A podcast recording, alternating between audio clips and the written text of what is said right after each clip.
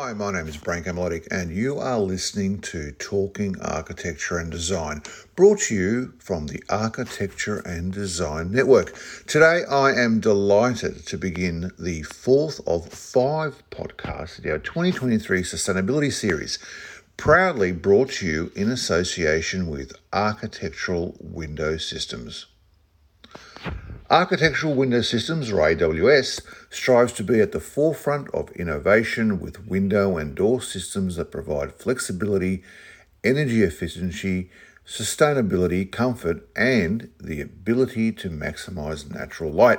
AWS window and door systems help architects to meet the seven star minimum energy requirements for newly built homes, apartments, and renovations, as well as Section J requirements on all commercial projects. With an extensive range for residential and commercial projects, designed, tested, and made right here in Australia. AWS products are available through 200 licensed fabricators nationwide. AWS sources its aluminium from Inex, where 55% of the aluminium is considered low carbon aluminium. For more information, go to www.awsaustralia.com.au to find out the right solution for your next project. And today in our virtual studio, we have James Cooper from Sanctum Design. James Cooper is based in the lovely suburb of Clontarf in New South Wales. He has been implementing the principles of sustainable design for over 25 years and brings his knowledge of passive solar and climate conscious design to his client base primarily in Sydney, but also in regional Victoria, New South Wales, and Queensland. Most recently, that's in 2022, James won the National Design Award for Heritage Buildings Adaptive Reuse uh, for the Laureston House project in Gladesville, which is in Sydney. So, welcome to Talking Architecture and Design, James Cooper. Thanks, Branko. Uh, really happy to be here, and thanks for the intro too. So, how would you say building homes to a seven star rating has impacted the way uh, you design a home because you know seven star is, is, is pretty much up there, isn't it? It certainly is these days. Look, we've been um, seeking that as a sort of a benchmark for all of our projects over many years. Some are more difficult to get there than others. Um, we do a lot of work around the waterfront, sort of um, some high end areas, and some, you know, fairly built up urban areas as well. So Achieving seven star can be tricky when, say, for example, we've got south facing views. Uh, client has paid um, quite handsomely for those views, and uh, we're li- looking to maximize those views where we can. But sometimes, you know, the microclimatic conditions and also shading from trees and so forth can make it fairly tricky. So I think it's great that we've mandated seven star now. Um, I think going forward, it is something that will test many, but I think the secret is also having a really good uh, thermal performance assessor on board um, who can give you sort of not quite real time feedback, but certainly um, qualified feedback going forward. But we tend to use uh, I guess, real time thermal performance analysis where we can, just to make sure those tweaks uh, we're making are, uh, I, I, guess, um, you know, having an impact on the overall project. So, yes, um, it is going to um, change the, uh, I guess, the the normal approach, and certainly start relying more on passive solar design or passive house design. Both of those are sort of uh, fairly critical to get the weighting of uh, north glazing, thermal mass, insulation, um, and in you know many of our homes, you know ventilation being quite critical to that overall result. Passive house, passive solar design. Um, that really is now the I guess the, the flavour of the month with a lot of designers. Um, can you just quickly um, just describe the difference between the two? Yeah, look, um, so I'm, you know, I'm a bit old school. I tend to sort of work, and I guess all my sort of, um, you know, I guess my studies at uni and so forth have been very much directed towards passive solar design. Um, passive house has obviously been around for a long time, primarily uh, its background in U- Europe and is really gaining traction and acceptance now um, in in Australia, and I think is um, yeah a great leap, particularly in difficult climates where you need to have a uh, a very highly insulated and highly regulated envelope. Um, the difference, I guess, between that in a nutshell and passive solar design is, um, you know, from a designer's perspective, um, is, you know, well, as far as our work is concerned, we want to try and embrace um, those environmental conditions and connect to it. Um, whereas sometimes passive solar, uh, passive house design is very sort of um, yeah, is very regulated through obviously air handling and also probably um, yeah, probably a very careful weighting of windows. So whereas the free running buildings that we do are tending to sort of open up and connect to um, you know, I guess that in external environmental factors, you know, looking for a bit more cross ventilation so forth where we can. But really, I think passive house is the um, it is the way forward in terms of um, you know a, a, changing climate and needing to reduce our, I guess, reliance on additional energy systems to control the heat within the home. We can't just open up our doors in 42 degrees heat, which might happen much more uh, often, whereas we can sort of shut everything down within a passive house and control that um, you know, that internal environment probably better. But being old school and where our our homes tend to connect to environment, connect to landscape, um, it is a preferred methodology or a design methodology um, because yeah, landscape, environment, um, glass, daylighting, all that's really important to us um, as design outcomes. So I think it's um, yeah, those core differences are really probably around insulation, the type of glazing, connectivity, but certainly thermoregulation through that building envelope primarily. This these designs, both passive house and passive solar, if these patterns, weather patterns, let's leave it a weather pattern without going any further, if they continue, uh, and if the summer is as bad as they're, they're predicting, these designs become a lot more important? It's not. It's it's no longer just for comfort, is it? A, there's a whole series of other uh, other flow-on effects, aren't there? Yes. Uh, look, it really gets down to occupant health to a large extent. So the more the more heat extreme days we have, um, obviously, the more serious the potential impacts on people's um, health and well-being is. So yes, it's it's it really gets down to a sort of a critical issue around um, you know occupant health and therefore yes it's you know I, I, guess you know as far as sydney is concerned yes we're looking at you know milder winters and if you know once upon a time um, when we were looking at climate models in terms of say for example a 2020 or a 2030 we basically um, saw a shifting of the climate zone that was Sydney was going to become a bit more like Coffs Harbour, right? So that you know, and it depends where in Sydney as well. We've got all these microclimatic uh, influences which are very relevant. If you're in the western suburbs,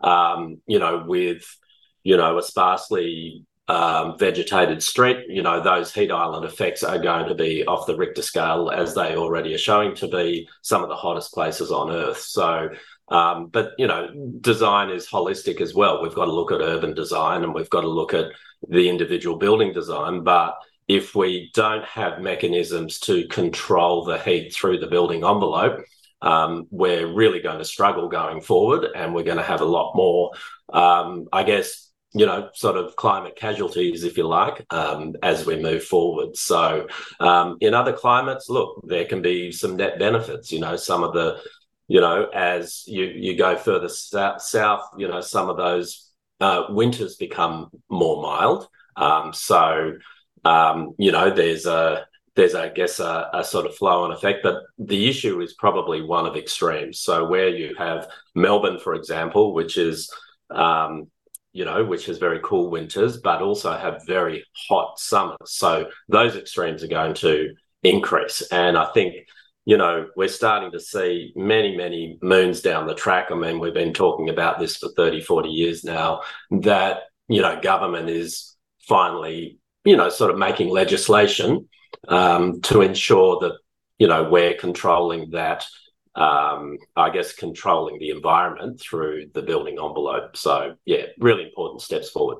Sydney is going to become more like Coffs Harbour. I guess I guess I don't I don't need to wear shoes anymore, do I? So they say. So, um, but yeah, Coffs can be quite cool in winter too. So, but yeah, a lot bit warmer in the summers. Uh, Coffs has microclimatic issues. Same with some parts of um, Sydney, which are, will become more humid. Um, but yeah, in those low lying, heavily vegetated areas. So I think, yeah, it's easy to generalize, but yeah, look at, you know, we go, you know, the further we go west, the more extreme that's going to be, and the more different to Coffs it's going to be. You, you might take the same sort of um, the same latitude across, um, you know, but the further we get away from the coast, from the coast, the more difficult it's going to be because the coast is providing that wonderful thermal mass of the ocean. So it tends to sort of stabilize and regulate regulate the um, the climate a bit more. But as soon as you move away from that coast, yeah, that's when you really feel it. You recently, we mentioned in the intro, you recently completed a seven star passive solar house. Can you talk us through the design of the process? How much time uh, was spent, or how hard was it in finding suppliers, products, and services that would fit your particular brief? Look, uh, so that project, I guess, is one of many that we seek and, you know, usually are successful in meeting a minimum minimum seven star but it was a beast of a building. Um, so we really had to look at controlling the energy use, you know, effectively a rural estate um, in a, uh, what, you know, basically in, um, in cropping land. I think uh, canola is the mainstay of the environment. So lovely yellow fields um, uh, in spring and summer, but uh, yeah, quite a tricky environment because it's you know cool in uh, cool in winter, um, but quite hot in summer. So uh, particularly with minimal vegetation through the sort of agricultural clearing that has happened over years. Um, one of the core issues there is that uh, because of the heat, uh, because of the heat loading on the building, we really had to maximise thermal mass and we had to maximize and be very careful about our um, glazing applications. So where it was orientated, how it was controlled, what the you know what what the uh, thermal properties of um, those glazing elements would be. So really, it's a, a multi pronged approach, looking at all the building fabric and um, and in this case, maximizing thermal mass, and which is obviously um, uh, you know, the ability for uh, solid surface or uh, dense surface to um, to absorb and control uh, heat within the home. So the more thermal mass in a in a you know a hot um, low humidity environment that you have, the more it has the ability to, uh, I guess, regulate, help regulate that internal temperature. But um, in this case, yes. So, you know, we looked at external walling. We designed particular walling systems, which were effectively a reverse brick veneer, um, but using, you know, um, yeah, slightly different materials for different aesthetics. Um, and we looked at lots of shading me- mechanisms, lots of good overhangs, but certainly we had to really make sure that we were getting um, winter sun in when yeah, you know, you know, when it was low angle in uh, in winter. So um, that passive solar design principles was really, uh, I guess, the you know the approach which might have been a little bit more difficult under a passive house, just given its size and need for connection to this large environment, but um, yeah, it allowed lots of north facing glazing. We we had the choice of um, the choice of orientation. We maximised that. We minimised west and east. We insulated uh, externally. We used high quality glazing systems, um, insulated frames, double glazing, low E. We threw, you, you know, I guess we we threw the full suite of um, options at it, um, and yeah, and I guess with inherent knowledge around what's going to work and what's not going to work in that environment, you know, we we pretty easily achieved that seven star. That was a house down at Wagga, wasn't it? That's right. Yeah. Uh, you mentioned you mentioned fields of canola. I, I actually know that area quite well. Um, it, they they are beautiful when they bloom, but there is one thing that, that interests me. Wagga's climate is completely different to what we have in the coast. It is dry, right, as, as you mentioned. Um, is, does that? I mean, it's dry and hot in summer. That's right. And in winter, it's wet and cold. Mm. So, does that, that does that particular microclimate or climate does that give a specific sort of challenges for you in terms of what you what you I guess in inverted commas what you'd be used to, and in terms of you know passive solar. Yeah, look, I mean the the key word is there is solar. So it's it's no good getting um, uh, uh, you know sort of winter sun in when the sun's not shining. So there's always you know there's always going to be some issues, and this is where passive house comes in. It's probably um, whilst uh, I guess you've got um, you know a propensity to maximize your your north facing glass in this case in particularly in those um, in in those regions that don't get a lot of sun in winter um, it does become a lot trickier to make sure that you've got a very tightly sealed and controlled envelope so um, yeah particularly with glazing systems uh, you really have to make sure that you've got uh, the best of the best in there um, and carefully weight that. But the idea also is that any so you can go into clim- climate data and have a look at the average number of solar days. Yeah. So and you'll find some of those areas, you know, receive you know quite a good level of um, winter sun. Um, so you sort of design sort of I guess appropriately to uh, those uh, solar days where you can, but otherwise, that's where you've got to get the sun in, trap it in, um, uh, don't let it out. But thermal mass is obviously going to help uh, control and absorb any sun you get in, but also where you've got an active heating system, whether it's an in slab and using a bit of a proxy.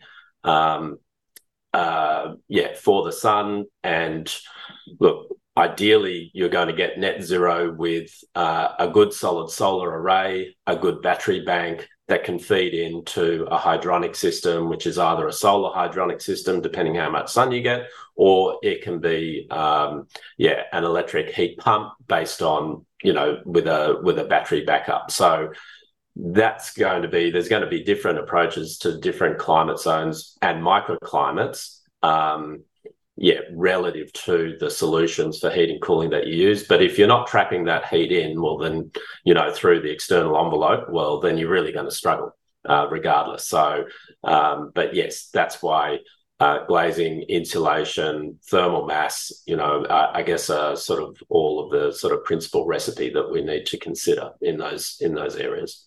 Okay, so let's talk about the same thing, but a different a different thing. the the the sustainable design aspects of the 2022 award-winning Laureston House up here in Gladesville, because that's the same concept, but again, a different different climate. So, and, and I, am I'm assuming different aspects and a lot, a lot of other different things. So, can you go through the build, the, the products used, and I assume being uh, in lovely hilly and um, water surrounded Sydney, there was there was a whole set of unique challenges, not least of which I assume uh, the council didn't help with. But um, what kind of products would you use, and what kind of challenges were, were you, uh, would you have in the Laureston House, award-winning Laureston House project?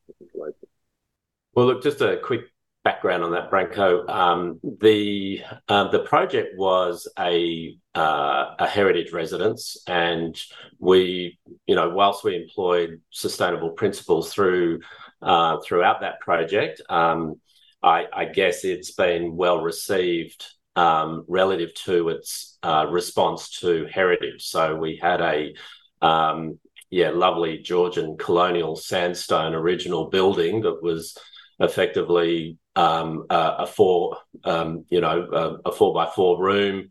Um, it was, um, yeah, solidly constructed from sandstone in the day. Um, and it had a Federation wing, which was clearly identified. So um, our design approach really was to sort of look at this and say, okay, we can see the evolution of history or architectural history was expressed through um, yeah, the you know the form and material on that particular uh, project, and so we look to make a, a contemporary addition to that. And I guess in terms of contemporary design, um, sustainability is just part of good design. Yeah, so if if you're not considering issues of energy and materiality, then you're probably not doing your job these days. So what we thought was um, I, I guess look, we had a lovely big back garden to work with, lovely existing trees, um, and a really, really good orientation. We it's rare we get a um, a, a, a, real north or a true north uh, aspect with our building. So we're able to say, okay, let's look at this, and we can we can minimise the energy used through passive solar design, but uh, we can also respond to heritage um, by using a contemporary edition that echoed some of the elements um, of the original, uh, yeah, the original buildings or the the additional wings over time. So we effectively employed a, um, uh, I guess, a sort of, uh, if if you like, uh, a simplified uh, gable um, or barn-like structure that sort of was um, transverse to the uh, original gable of the Federation wing. But through that, we were able to extend um, a lovely outdoor entertaining area that sat underneath a, uh, I guess, a sort of a butterfly type um, response, butterfly roof response, and we we threw the skillion out towards the north, which gave us height, and then gave us the ability to bring winter sun um, directly inside the new addition. So with that, uh, yeah, we employed um, yes some uh, significant north-facing glass through some um, yes some excellent glazing systems using you know the Elevate Slide Master system from AWS. Um, we could get some really nice spans out of that and have um, yeah some really nice um, I guess size openings when we were able to open up to um, you know good outside conditions, but we are able to seal that in with a double glazed low E system um, to trap that heat in when we wanted to. So we also employed a lot of uh, thermal mass internally. We used a, a, dark tiled floor, which was able to absorb the um, the winter sun, but also used to control the internal environment when things get a little hot under the collar. Um, we had the bonus there of exposing some of the original sandstone of the original uh, sandstone cottage. So that created a really lovely backdrop to this sort of contemporary in, interior. So um, certainly the um, the orientation helped us dramatically. We were able to also use um, recycled brick from the site. We had to demolish one of the old uh, outdoor dunnies, um, much to my uh, much much to my exception, but um, we're able to re- recycle and match more recycled brick into that as the overall um, solid fabric um, of the of the new addition. But uh, but certainly the glazing uh, the glazing elements of that project, we were able to maximize our glazing insulation through the through the double glazing system and also through uh, using thermally broken frames. So where you know, I guess a glass is effectively a hole in your wall. If you're not using the right glass, you're going to leak it, um, or the right glazing system and framing system, you're going to leak that um, energy um, pretty much as soon as you as it comes inside. It's going to get sucked outside fairly quickly when that temperature drops. Thank you for listening to today's podcast. We are indebted to Architectural Window Systems, whose sponsorship of the 2023 Sustainability Series makes all this possible. Comfort Edge is an energy efficient range complemented by a minimalist style aesthetic. It creates the illusion of space and a seamless connection between the indoors and the outdoors, using patented technology by embedding the structural aluminium frame into the surrounding timber frame. The thermal performance of the window or door is greatly improved while also offering increased strength and, of course, improved durability. Comfort Edge is a residential range within the Vantage brand brought to you by Architectural Window Systems. It is available through 200 licensed fabricators nationwide. For more information, visit vantagewindows.com.au. And now back to the show. You said heritage, um, which is interesting. Just to add, just to add to the complexity of, of, of the whole project. Um, were there considerations, what considerations should I say, were made for window to wall ratios in order to meet the design brief, while also, of course, meeting basics and requirements of the home? I guess as a general rule, we probably want to, you know, sort of head around the sort of, uh, I guess, you know, the 30 to 40% of um, floor area to glass, but then you can break that down further and say that, you know, we're probably around sort of, you know, 20, 25% of north facing glass to thermal mass, right? So, yeah, when you drill down into the passive solar component of that, you want to get the weighting about right. So, you know, there's, you can have too much mass and you can have too little glazing or too much glazing and too little mass. So it definitely is about balance. And but you know, I guess as a rule, you know, around that sort of thirty to forty percent um, of glazing to floor area is is is around the norm. Um, but really, I feel it is getting down to individual um, individual arrangements, you know, where that glass is facing, you know, the core orientations. There's no use having 30 to 40% of glazed area on a west facing facade, for example. So it has to be it has to be measured um, and it has to be responding appropriately to your orientation, your climate, you know, any natural shading, whether you can rely on that um, these days with uh, tree loss, I don't know, but um, you can certainly sort of use those sort of you know rules of thumb. Um, and whilst I'm not overly conscious of that ratio when I'm designing, um, the feedback through yeah thermal performance analysis, we'll see that many of my projects are sort of hitting around that mark. Um, but certainly, certainly trying to achieve um, you know a, a good amount of north facing glass, west and east. And in this case, we had two um, two generous, uh, I guess, um, clerestory elements of glass tucked within the main gables, and they faced east and west and I wanted to really maximize. So the the east facing glass was sitting over the kitchen, and I really wanted to maximize uh, natural daylighting.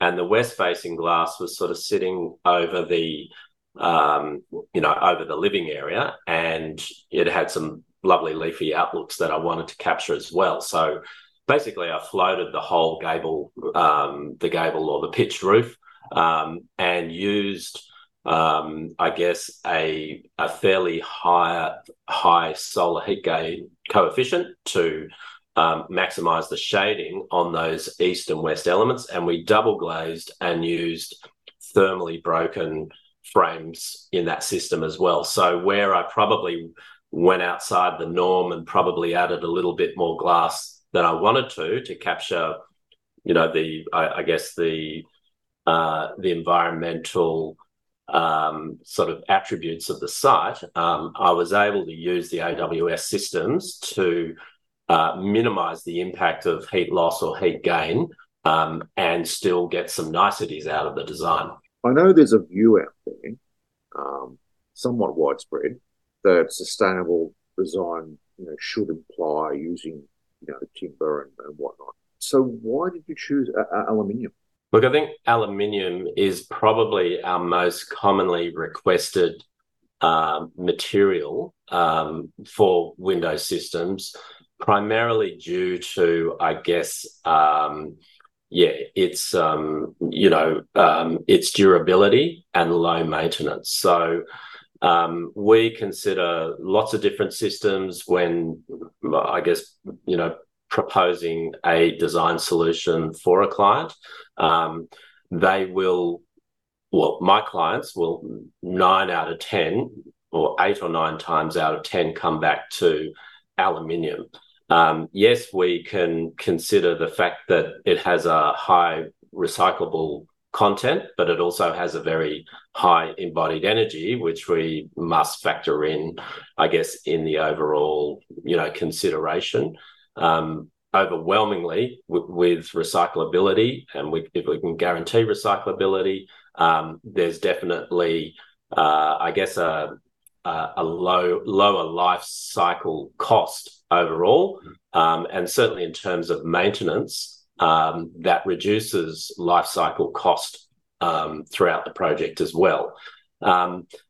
But really, I feel that, yeah, my clients are sort of definitely drawn towards that because of du- durability. Um, now that we can actually get some pretty reasonable thermal properties out of aluminium, um, uh, we're sort of, uh, I guess, um, more, much more embracing of aluminium window systems than we were, say, you know, um, yeah, 20 years ago when sort of thermally broken systems were probably just coming in.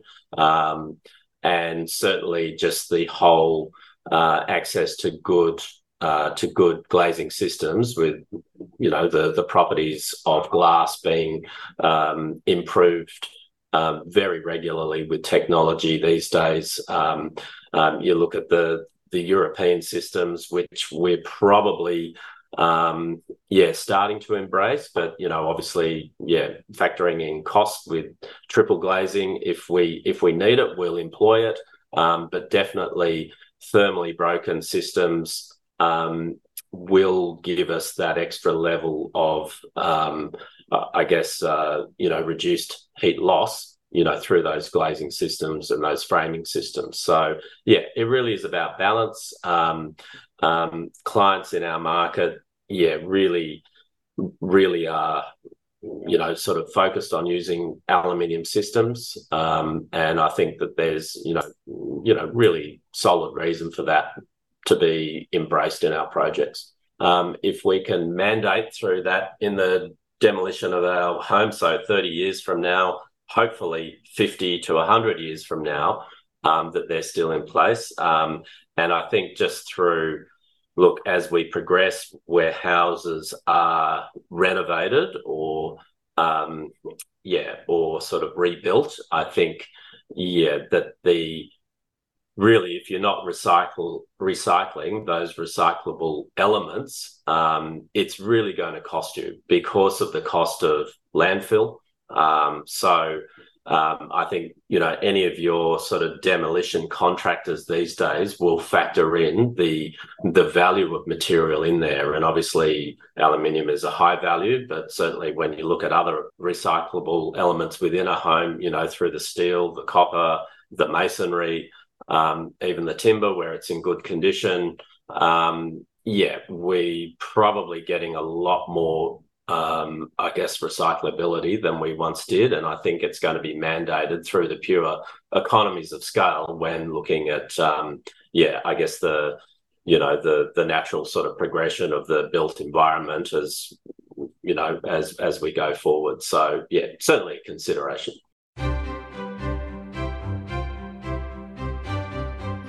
What are your five tips to designing a functional home, James? Designing a functional home? Well, I guess the first thing is to respond to the um, the client's brief, but um, yeah, certainly uh, circulation. Um, I guess maximizing you know, and that is the circulation through the house. So good, good circulation paths.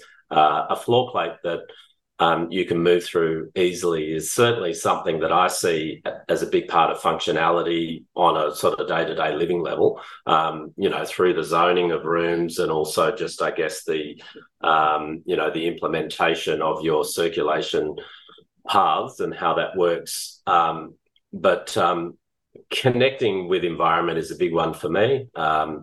You know, I guess I also had a once upon a time, um, you know, studied landscape design. So connection to landscape, um, yeah, you know, uh, is really integral with that, and we can do that through, I guess, a transparent fabric uh, really easily. So, um, but that good connection to, I guess, the winter sun, you know, making sure that we're shading a building well, um, those are going to be really important uh, factors going forward with um, you know with building design as they always have um, they always have been. Um, but that climatic suitability and consideration of the microclimate that a site may may sit within is a big part of responding for functionality.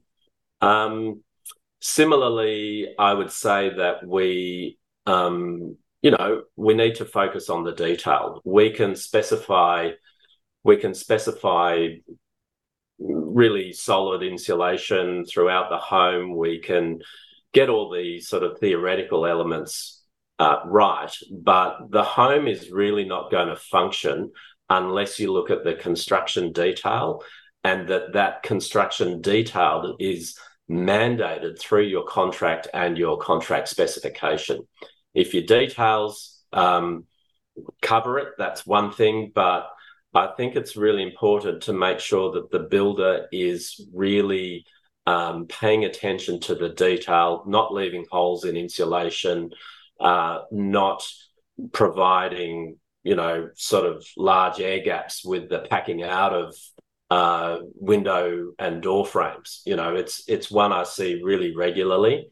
Is you know, there's 10 to 20 mil spaces around a window frame, and then you've just got a cladding sheet that carries over it and nothing in between um, other than just a large air gap. So we're not only susceptible to uh, thermal bridging, but we're basically got a 20 mil hole around our glass. So we've, um, or our framing system. So if we're not careful with how that's detailed, those wonderful glazing and framing systems that we're specifying, um, yeah, uh, can be undone really quickly. So the functionality of a home is really subject to detail, I think. Um, um, so look, and certainly it depends where you are um, as far as what your design response for that functionality is. I mean, as I said, we do a lot of work on um, waterfronts or places with water views, the home's not functioning functioning from a client's perspective if it doesn't have a massive wall of glass, whichever direction that faces, as long as it fa- faces the view. So, so yes, so we really got to get either you know the shading right. Um, well, it's a function of all of these things. We've got to get the shading right relative to the orientation. We've got to get the glazing and framing system right, making sure that that's um, that's well specified. Um, and yeah, we've got to take a holistic approach to ensuring that the building functions well from the client's perspective and manipulate the fabric and the form to ensure that it functions from a thermal perspective as well. So that there is sort of a you know a critical part of the whole solution.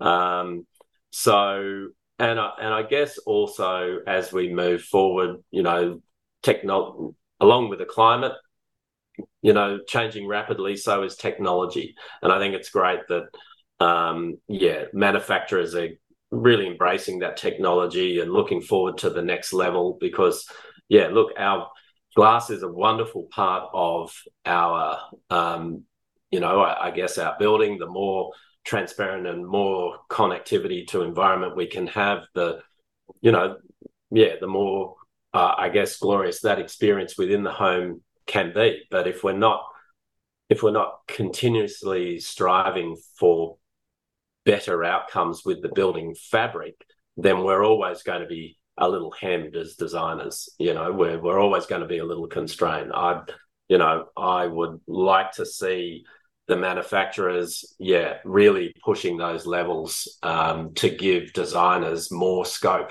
Um, the more, you know, the better insulated that whole um, uh, glazing framing suite is, um, yeah, the more fun we can have as designers, and uh, yeah, the I guess the more connected to environment uh, the client can be also. So technology is, um, you know, yeah, with the building fabric, but also within the home. Um, yes, we're seeing sort of simplification through, you know, wireless systems and um, building management systems, which once upon a time was just the home of spaghetti in the walls. You know, it was just wires everywhere, and we can simplify that. So, yeah, um, I guess the more streamlined, the more technology we can embrace, and the more um, readily manufacturers give us as designers solutions, then the better the homes for our clients are going to be.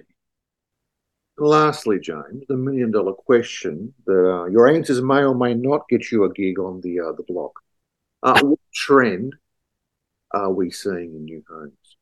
Yeah, trends. Well, what are trends? You know, they can get down to, you know, sort of you know, pastel color schemes um, or minimalist, uh, yeah, interiors. You know, so if we're talking about interiors, well, yeah, that's probably not a question for me, as I'm, you know, not wholly focused there. But, um, but certainly, look on a general level, where, um, you know, I guess as I say, we we like to maximize the glass in the home where we can. Um, and that connection to environment is important um, in terms of, uh, I guess, how we are on a sort of a health and well-being um, perspective. So biophilic design is probably one of the biggest um, uh, or most publicized sort of trend in building design that I see. Um, and it's certainly the embracing of um, yeah, landscape, um, uh, you know, sort of biophilic elements that sort of replicate, you know, I guess all our sort of, you know, natural fractal sort of um, elements that we see within nature and the connectivity to that really helps. You know, it's a proven scientific fact that it, um, you know, that connection with nature is good for our health and well-being. So, um, we can bring those, uh, I, I, guess, the the sort of biophilic elements internally, um, you know, through interior gardens and also through the patination that we use in our um, interior design. Um, you know, anything that's sort of fractally based, um, yeah, has a really strong impact there as well. And anything that sort of echoes, I guess, um, natural systems and systems in nature. So and that's one thing that sort of uh, we see as a future trend is, um, and it sort of leads into, you know, the big emerging issue, you know, in my profession is is um, artificial intelligence and AI, but we're seeing that, you know, I guess through 3D printing and the use of AI to develop complex engineering systems, which are very similar to what we see in bone structures um, of animals like birds and shells and all of these elements which give us inherent strength. Um, yeah, with a sort of minimal use of material. So nature is the most sort of you know finely tuned design, um, and AI and 3D printing and yeah, I guess the evolution of um, building materiality is giving us a yeah um, sort of un, unleashing a sort of a yeah a new paradigm in building design. Um, AI is yeah um, probably currently used to develop um, some of those systems as far as engineering, but certainly um, from an architectural perspective, it's the unleashing of ideas. um, you know, what is possible outside of our um, our sort of uh, yeah, the creativity of our own brain, uh, and where can that lead us? So, um, so yes, um, that also leads into you know other other superstructures and certainly the use of um, you know timber within superstructures and multi uh, multi-story design. I see France has now mandated that each major project is to be built of CLT or timber timber superstructure. So we're really reducing our embodied energy or or um, carbon count by locking that into those systems. And there's a lot of technological advance, advances within the engine, engineering of those systems and the design of those systems that are, yeah, really, really making waves. Um, you know, as far as future trends in building design is concerned. So, um, so yeah, I guess as a nutshell, they, they would really carry. James Cooper from Sanctum Design. Thank you for that, dare I say, illuminating chat pleasure was all mine, Branko. So, um, yeah, thanks for the chat. You've been listening to Talking Architecture and Design, and I've been talking with James Cooper from Sanctum Design. Thank you again for listening. Until next time, goodbye. And that is the end of the podcast. This has been Branko Miletic, and thank you very much for listening to Talking Architecture and Design, brought to you from the Architecture and Design Network. Thank you once again to Architectural Window Systems proud sponsors of our 2023 Sustainability Series. Be sure to check them out at awsaustralia.com.au. That's awsaustralia.com.au. You can also head over to architectureanddesign.com.au for all the latest industry news, views, projects, people, and much, much more. Thank you again for listening and see you next time.